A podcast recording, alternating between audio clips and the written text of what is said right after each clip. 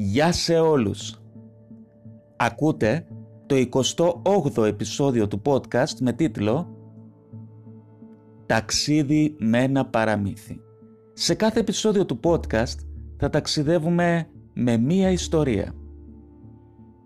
Είμαι ο Θοδωρής Σίντας, κοινωνικός λειτουργός και αφηγητής λαϊκών παραμυθιών και σας καλωσορίζω σε ένα ακόμα ταξίδι στο μαγικό κόσμο των παραμυθιών.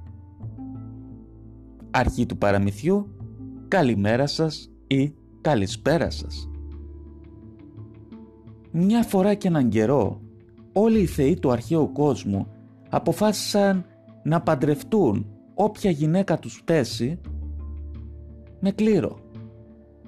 Και έτσι και έγινε.